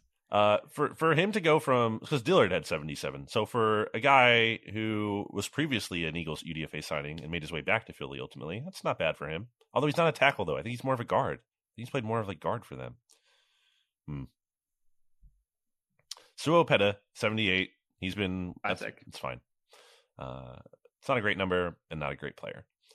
Uh, Chim Oka, uh, not Okafor, Okorafor from NAIA Benedictine College. Ben received Benedictine zero money in terms of like signing bonus as a UDFA. He's the only UDFA who did not receive any signing bonus or any guaranteed money of any kind. So kind of seems like destined to be a camp body but also not just like a camp body, like, you know, like the 89th man or 90th man on the Eagles 90 man roster is in 79. That's a great number.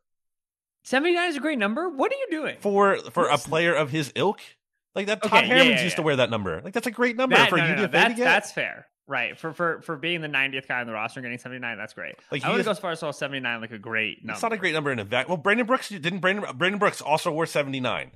It's got good Eagles legacy. I'll give you that. It does have good. It's got good Eagles legacy, good juice. You're you're correct in that assessment. I agree there. And a guy from Benedictine College is getting like that's that's he has a chance to make the team just based on that number.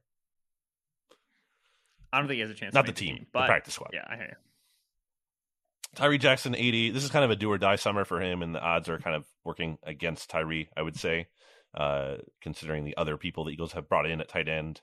So I think uh, it's not going to be a situation where he survives uh, the roster. Hopefully, he'll survive in real life. Um, Grant Calcaterra is an 81.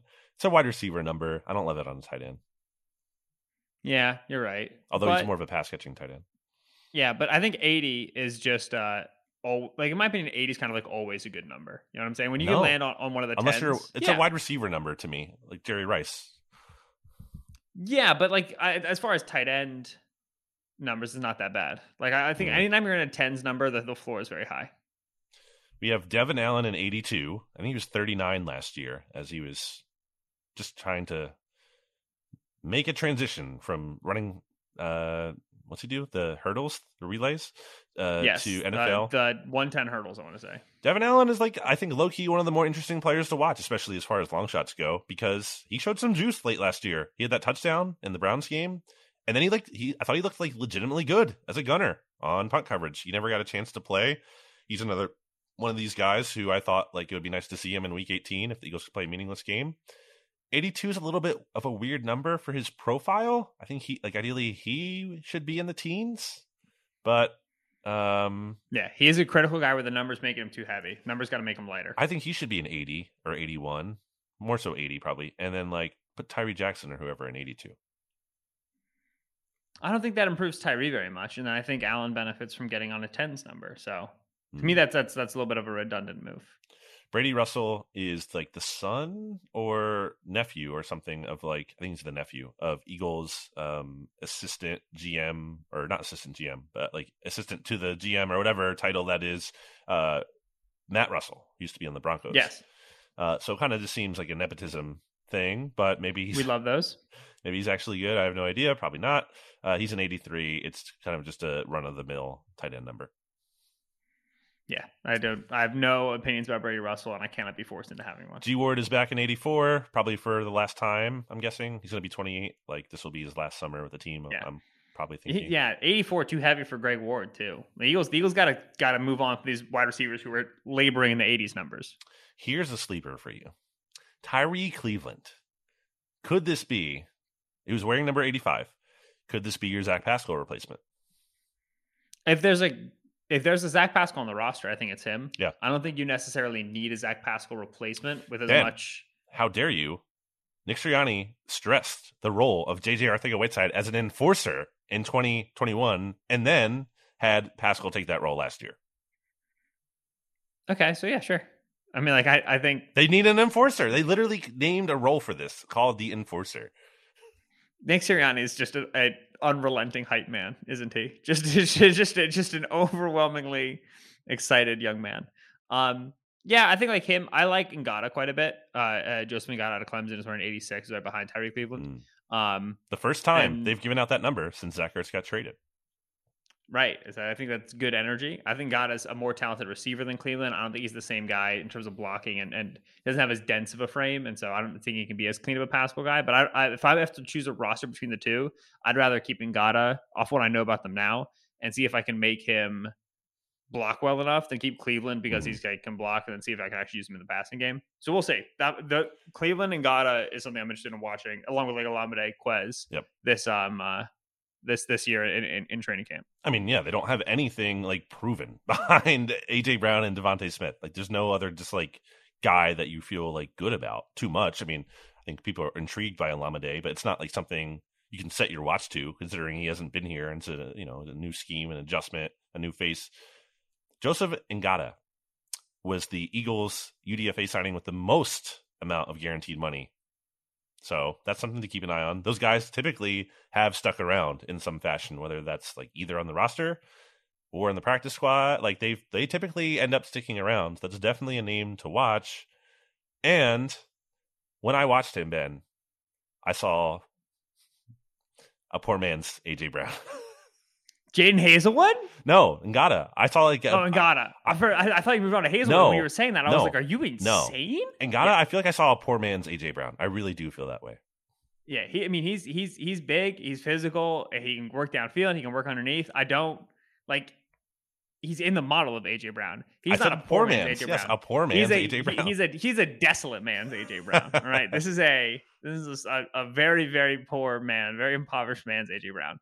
But yes, Ngata to me had had clearly draftable talent. He's got some injury stuff, which I think is why he fell out of sure. the draft. Um, I like him quite a bit. Yeah, interested to see him. And then Haselwood uh, played with Jalen Hurts at Oklahoma earlier in his career before Haselwood ultimately ended up at Arizona. 87 for the first time being handed out since Brent Celek, baby. Since the 2018 season began, the Eagles have not had 87. They had they had to honor Brent Celek for this long. And you got they, and they and they did it, and now they gave it to a UDFA wide receiver. Um, it's going to be weird seeing 87 because of that, because it's been so long. Um, but I feel like the 86 is working better for Ngata than the 87 is for Haselwood. Yes, though 87, very strong number. I'll never not mind a receiver in 87. You're going to catch mine no matter what. Haselwood is uh, also like he's similar to uh, uh, Rambo, where like, he's got some plays, he's got some moments. Okay. I like the way the Eagles keep bringing in these guys who are just like, oh, they had nine big plays in college. Let's see what it looks like. Like sure. that's that. I think that's a, a, good way to rotate wide receivers at the bottom of the roster. Dallas Goedert in 88, no notes. Jack Stoll in 89. You said he's not the Eagles' second best tight end, but they would very much feel differently, at least in terms of yeah. how their snaps are going to shake out. Yeah, Stoll no, Stoll Stoll will stay tight end too. I get it. Like he's he's he's good. 89 is also the correct number for how Jack Stoll plays the tight end position. Sure. This man we're wearing 47. We'd have to have a conversation. But mm-hmm. 89, that's a good Nebraska tight end number right there. Uh, it's the biggest number he can wear, right? Yeah, yeah, yeah. yeah. So. Can't, can't, put a tight end in the 90s. Yeah. they, the lawless country. So there you go. Uh, Jordan Davis in 90. I really wish he was wearing 99, which obviously is not available to him um, because of Jerome Brown. But um, 90 is the best alternative. Yeah. I, I would like to see him. See, I wish he was in.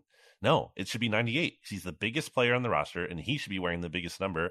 And that way, you could have had Jalen Carter in 97. And then you have 98 and 97 right next to each other. 90 is good. 90 again, you you're underestimating the value of having a zero at the end of the number. Mm. That's like that's a nice, clean, solid, strong number. No, I think that's good. 98 wouldn't be bad, but 90 is still a great alternative to 99. Fletcher Cox 91, nothing to say there. Established. Classic. Might be his last season, and might be the last time an Eagles player ever wears that number again this season, I guess, in theory. Oh, yeah, I right? think so. I mean, they, they're probably not going to, or at least for a while. They would, at the very least. yeah, I'd say for a while. yeah. Um, yeah, I don't know if they were. I can see them retiring 62 when we get there. That wouldn't surprise me. Well, they're- they might have to if he can. Yeah. If he has another All Pro, if he has his six All Pro seven in the last seven years, and they got they win another Super Bowl too, like yeah, I think that would certainly cement it. Um, Milton Williams in '93, it's a good number. Milton kind of quietly um, could take a big step this year in terms of like role and importance, but I also think it's possible he will continue to play a similar role. Yeah, I think that uh, Milton in 93 is a good number and he owns it now, and I'm happy with it now, and it's going to be solid. Josh Sweat, 94, his first le- legitimate Pro Bowl year last year. Uh, there you go. Love Josh Sweat, man. Love Josh Sweat. The move to 75 and 94, such a clear example of how when you when you reach a certain talented level, right? You go to a better number and raises your ceiling, and now you're a Pro Bowl player. This is exactly how it's supposed to work. Mr. T, Marlon Tuipulotu. So could we move Ojomo to this? Could we move Ojomo to 95? I would like that. I like Oj- Ojomo to 95 is good. I don't think Marlon is, is bad enough that yet you have to knock him off it. But He's I been like hurt. that. He's had trouble staying healthy. Yeah.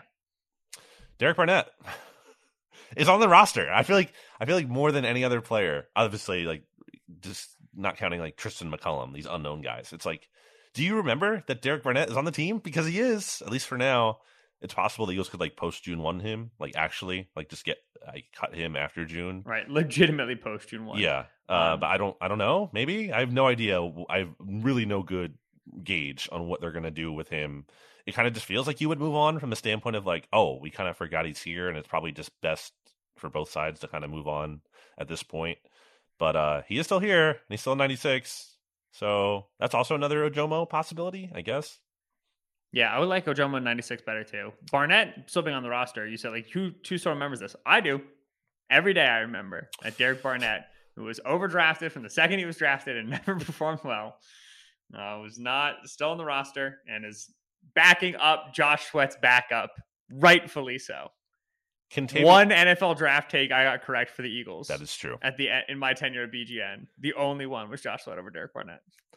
Probably the most uh famous take from that draft class too. Definitely not Donnel Pumphrey or anyone Yeah. else. Oh, they're, they're they're two different draft classes. It was John the Josh Sweat class. No, they weren't. It was like, all right, yeah, yeah. Barnett and uh Pumphrey were the same class. I was I was saying Barnett and Sweat Oh, were separate draft gotcha. classes. Yeah. Yeah, yeah. Uh, Kentavius Street got way too good. I mean, he he must be a lock to make the roster. He got 97. That was know, insane, this is Javon Hargrave's number. huge. He's just giving that out to Kentavius Street.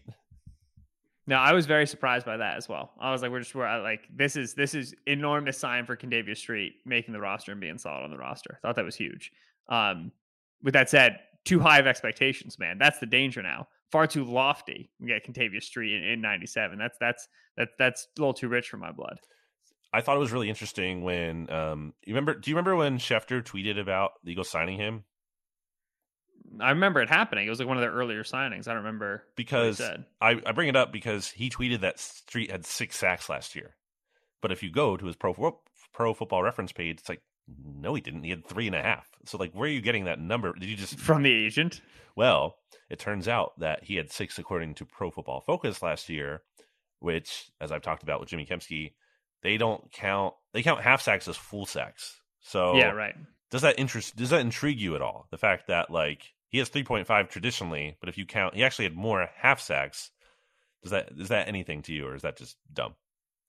I mean, it means that he's present, but like you can get a half sack by being the first guy there and then somebody Right. comes and cleans up, or you can get a half sack by being the second guy there and just happen to be part of the cleanup crew. Mhm. So it doesn't necessarily imply like he's in the backfield. Good. Right. I think you already kind of knew that off of film and off of non sack metrics. It also just tells me that PFF's numbers are annoying to work off of. I think that is kind of fair, though. I think like maybe a half sack isn't always properly giving enough credit. Maybe we should we Mhm. should just count them as full sacks, not half sacks. Kentavius Street, 97. Great number. Uh, and then we end with Jalen Carter, who the Eagles' first round pick. He's in 98 after wearing 88 at Georgia. I mean, seems like he's Great. destined for all, as assuming all the off field stuff remains kosher and no issues. Then I think he's on track for a Hall of Fame career in this number. Dude, 90 and 98 on the inside with seven and four on the outside Mm, is wow. sick. Uh, yeah, that's clean. When it's when it's Josh Sweat and it's 94, it's still solid, right? You just get like 90, 98, 94, and then Haason Reddick there in seven, just looking like a son of a gun. with BG. Yeah, right. 55 a little bit is a square fit, but like, you know, that's not Mhm. really the future of the Eagles. That's just like the current state of the Eagles. Okay. Uh, I think it's going to, I I love the Eagles defensive line. Everybody's in great numbers along their defensive line. We got to get Morrow in Derek Barnett's Yeah. number, and then we're cooking with gas. Okay. Ben, this has been the annual jersey number analytics hashtag. Tell me I'm wrong. Tell me this is not the best number aesthetic. Like, so many guys are good. Like, it's like, all right, like Nick Morrow, that kind of sucks. The Hmm. bottom of the corner roster is weird. Other than that, like a couple wide receivers are in too big of numbers. Altogether, it, they, they've they've really figured it out. They've learned the lessons from the show and they figured it out. Oh, well, I was going to say, I think this is what further proof do you need? In addition to us campaigning for zero being allowed, which was been, has been a real thing before it actually happened, and then, as you're saying, everyone's stepping up their number game. I think it's clear that people are listening to this podcast. Very important people, including players, every player probably on the roster. And I mean, like, imagine, well, imagine being a player in the Eagles and getting roasted on the hashtag Jersey Number Analytics podcast. Like, that would just, it's over.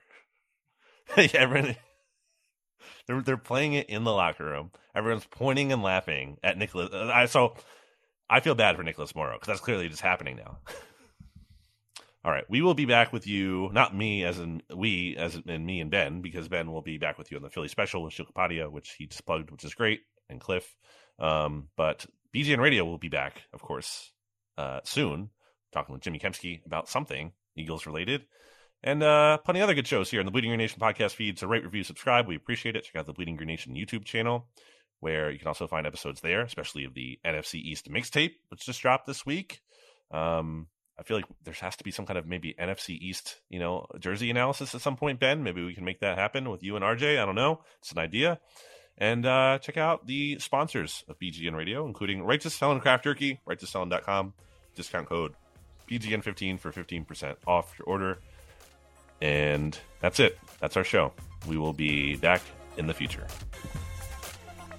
Goodbye, everybody.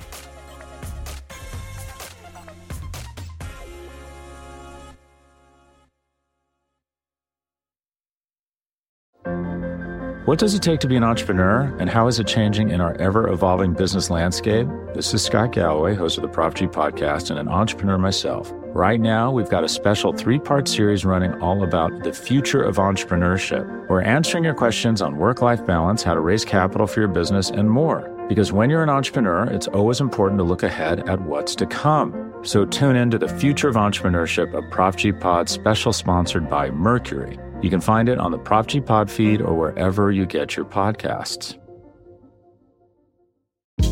Hey, this is Scott Galloway, author, professor, entrepreneur, and most importantly, host of the Prop G podcast. We got a special series running on right now called The Future of Work, where I answer all your questions on surprise, the future of work. Questions including what are we missing when we work remotely, or how do we handle work life balance when a major opportunity comes knocking? From the provocative to the technical, we're offering insights you won't want to miss. So tune in to the future of work, a Prop G Pod special sponsored by Canva. You can find it on the Prop G Pod wherever you get your podcasts.